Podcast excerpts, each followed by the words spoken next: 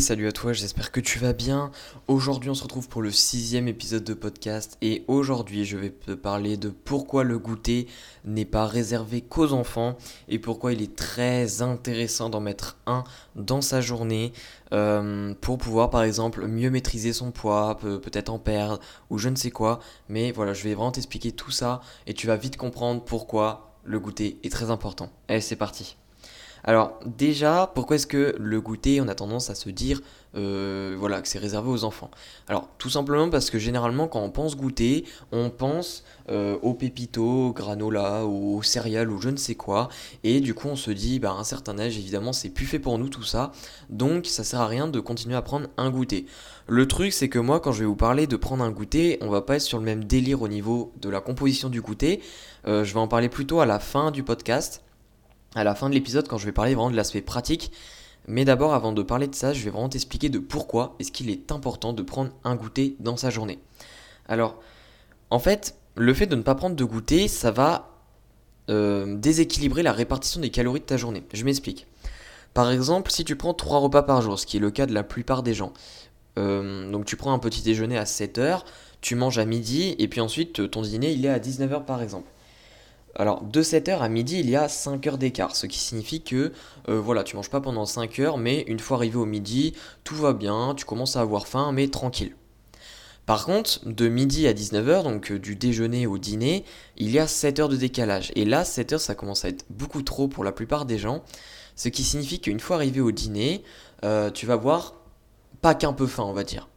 Et ça, en fait, indirectement, ton cerveau, une fois arrivé au dîner, vu que tu n'auras pas qu'un peu faim, euh, que tu auras attendu trop longtemps, on va dire, avant de manger, eh bien ton cerveau, une fois arrivé au dîner, il va te dire euh, Ouais, euh, t'as pas, pas pris de goûter, t'as pas mangé depuis 7 heures, ce qui est beaucoup, donc vas-y, fais-toi plaisir au dîner, mange, mange ce que tu veux, etc.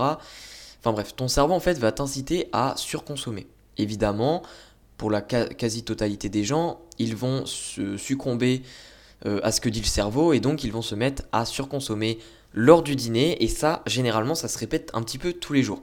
Ce qui signifie que surconsommer tous les jours au dîner, ça va amener à des prises de poids puisque la surconsommation amène souvent à un manque de contrôle et donc à une surconsommation calorique et donc à un surplus calorique. Donc évidemment en fait à la, à la, place si tu prends un goûter par exemple tu, tu le prends à 16h, eh bien le fait de manger à midi puis à 16h, ça va te faire 4 heures, 4 heures sans manger. Ce qui signifie que c'est euh, pas, pas beaucoup en fait. Donc euh, tu n'auras aucun souci, tu auras un, contrôle sur toi lors du goûter. Et puis ton goûter justement s'il est bien structuré, donc, euh, donc s'il est bien structuré, je vais t'en parler juste après de comment bien structurer ton goûter, eh bien tu auras juste 3 heures de décalage 3 heures d'intervalle entre ton goûter et ton dîner. Ce qui signifie encore une fois que tu auras un contrôle sur toi lors de ton dîner, puisque ton cerveau, justement, cette fois-ci, si tu prends un goûter, il te dira lors du dîner, bon bah euh, t'as pas super faim, mange normalement puisque ça fait que 3 heures que t'as pas mangé euh, et que t'as déjà mangé pas mal de calories dans ta journée. Donc en fait, la différence au niveau de la réaction de ton cerveau entre je ne prends pas de goûter et je prends un goûter est juste énorme. Et ça, ça va influencer euh, tous tes comportements alimentaires dans ta soirée. Donc, c'est pour ça en fait qu'un simple détail comme ça, donc le goûter, apporte énormément d'avantages lorsqu'on en prend un. Donc là, maintenant que tu as compris euh, pourquoi le goûter c'est très important, je vais t'expliquer comment bien structurer un goûter. Donc, structurer euh, correctement un goûter, c'est pas prendre des, granolas ou je ne sais quoi. En fait, un goûter, pour qu'il soit bien structuré, il faut qu'il possède au moins deux choses déjà.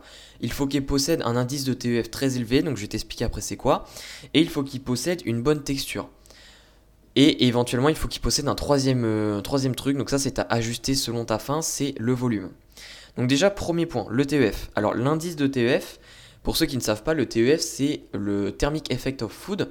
Donc ça veut dire en fait que c'est l'effet thermique de la nourriture qui est relié un petit peu aux signaux de satiété.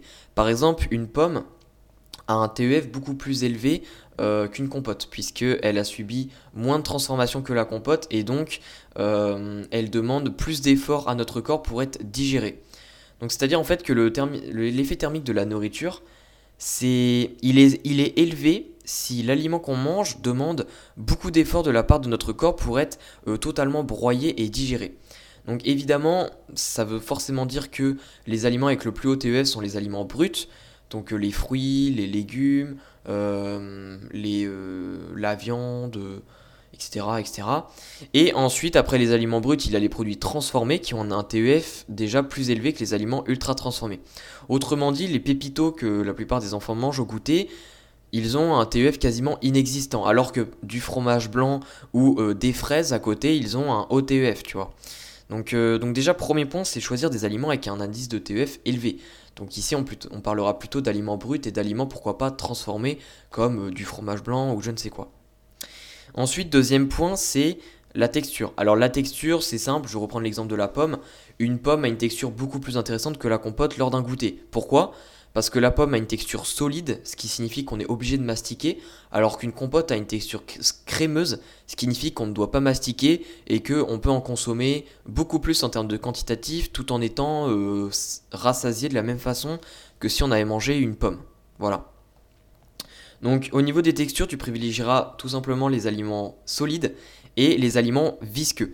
Parce que les aliments visqueux, en fait, ils ont l'avantage euh, d'activer un processus dans notre corps qui fait que la, euh, en fait, le, vidage de notre estomac, donc à, la vitesse à laquelle il se vide, est largement diminué si on mange des aliments visqueux. Et donc euh, notre effet de satiété sur le long terme est beaucoup plus élevé après le repas. Donc ça, c'est un point très intéressant. Donc au niveau du goûter, voilà, privilégie plutôt à la place de tes compotes, de tes pommes ou je ne sais quoi, privilégie plutôt une pomme. Euh, et euh, notamment, par exemple, à la place de boire euh, du lait demi-écrémé, eh bien bois plutôt du lait entier parce que ça a une texture déjà qui est différente et qui est plus intéressante que le lait demi-écrémé. Ce n'est qu'un exemple bien sûr. Et enfin, le troisième point très important pour bien, euh, organiser un, goûter, c'est d'ajuster le volume en fonction de ta faim.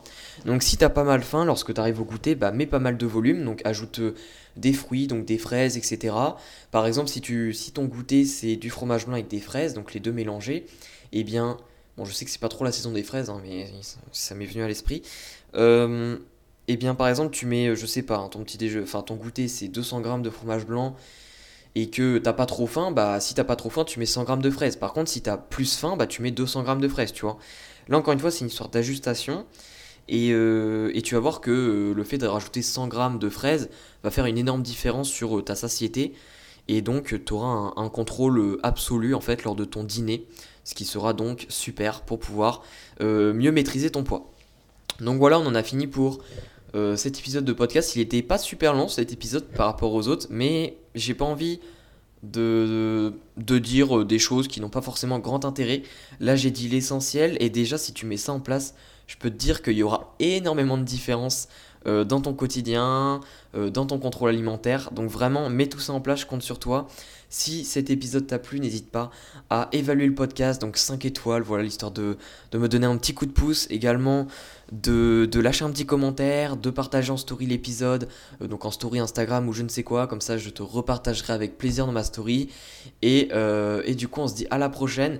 Et si tu veux aller plus loin, si tu vas voir trois contenus audio pour booster ta perte de poids en améliorant ta digestion, n'hésite pas à cliquer sur le lien qui est euh, dans la description de cet épisode de podcast. Tu vas voir que ça va être euh, du contenu totalement gratuit que tu vas pouvoir mettre en pratique correctement et ça va te donner énormément de résultats. Allez, je compte sur toi pour faire tout ça et puis on se dit à la prochaine.